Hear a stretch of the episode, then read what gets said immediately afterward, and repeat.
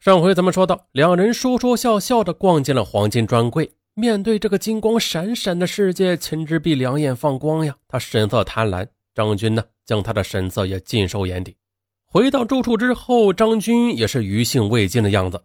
他故意提到黄金专柜里边的商品，秦之璧直咽口水，却又忍不住的唉声叹气。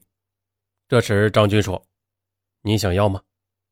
想要是想要，就是太贵了点只要你想要，我就把它们全部给你。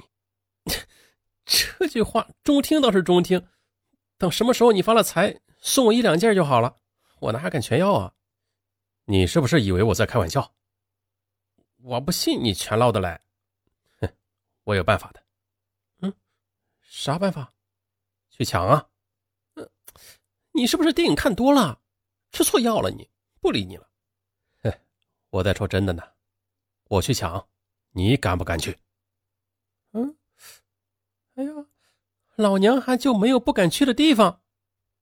接着，张军便把抢劫计划和安全措施及逃亡路线说给秦之碧听，吓得秦之碧张大了嘴，大气儿都不敢出。他惊慌地说：“不不不不，做不得，抓住要掉脑袋的。”张军又把自己早就是杀人犯的事情告诉了他。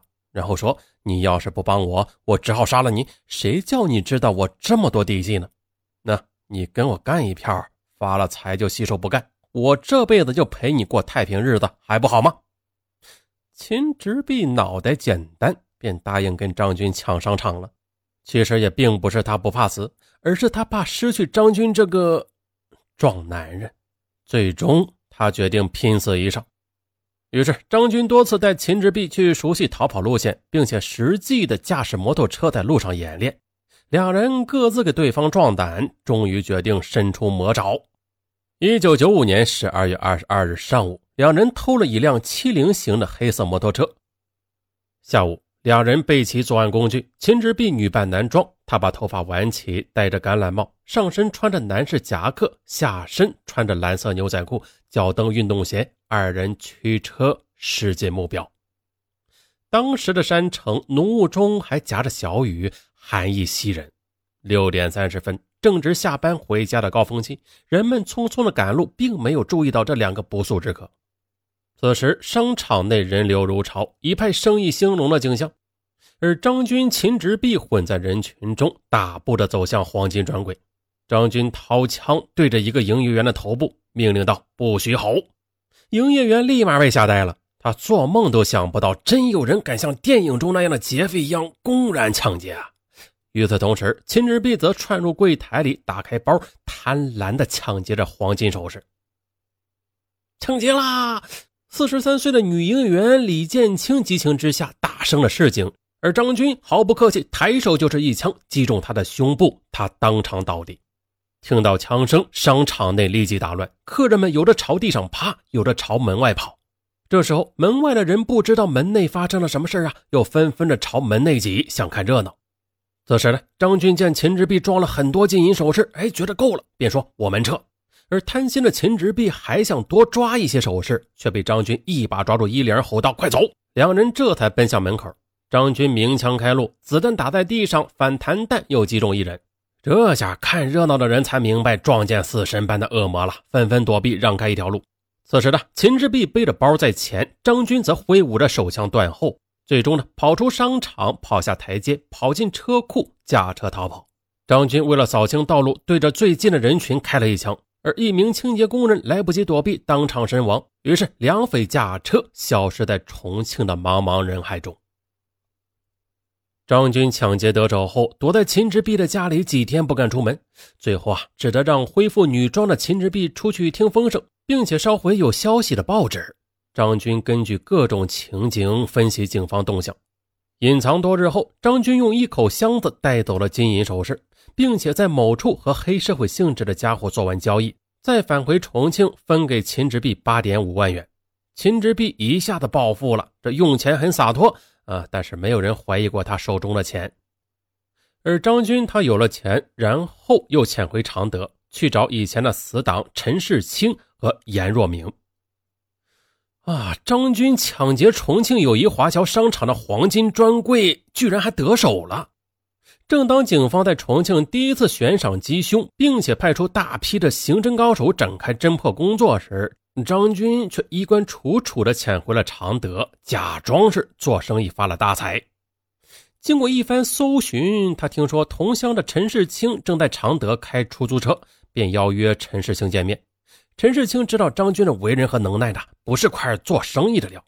可是见面之后，见他出手大方，哎呀，这不敢相信自己的眼睛了。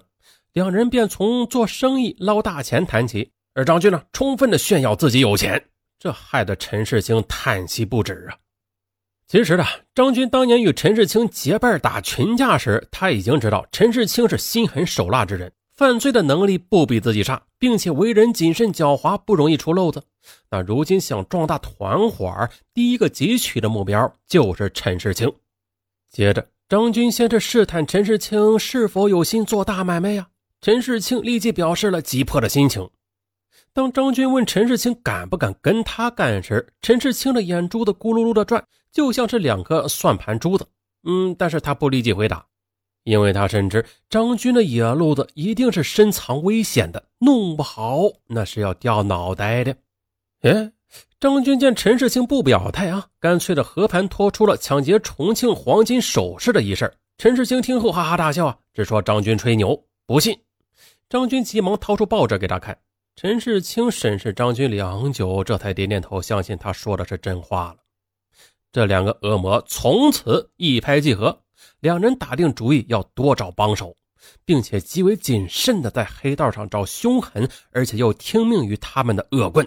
接着，按照他俩设计的标准，二人发现以前一起打架的严若明。啊，就像是拉陈世清下水一样，这张军如法炮制的就把严若明也拉下了水。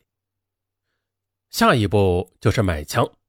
严若明认识益阳人高丽军，知道他在贩卖猎枪，对走私枪械的路子也很熟悉，便出马联系，以六千元的价格买了几把猎枪。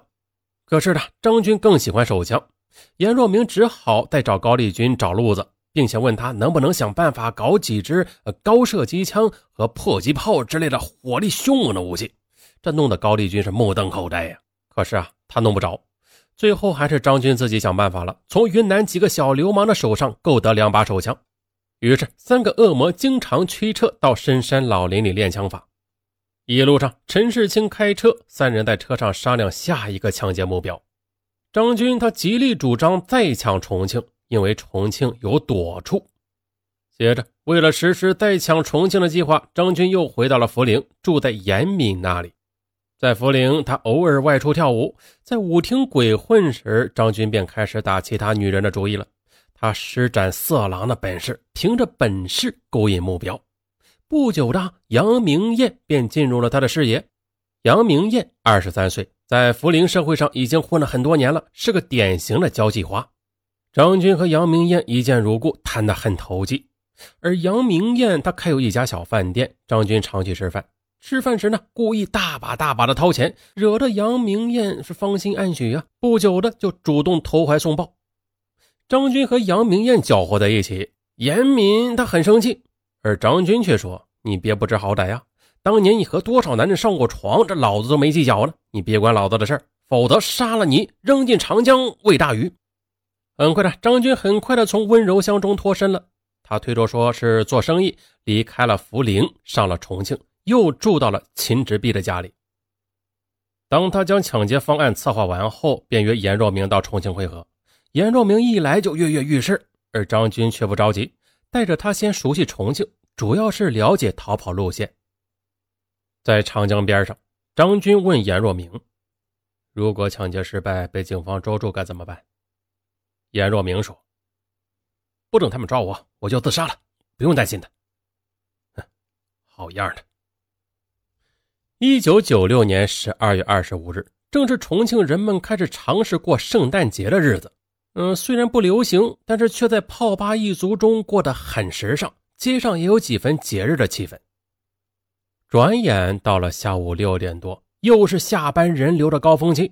张军和严若明便闯进上海第一百货商场重庆店的黄金店，来到店中，张军拔枪对准营业员，轻喝道：“不准动，打开柜子，把东西装进来。”而这时的严若明已经抖开布袋，拉开了袋口，勒令营业员把黄金首饰装入袋中。因为事发突然，营业员只得就范，他心疼的把黄金首饰一捧一捧的放入袋口，而商场竟然无人察觉发生了劫案。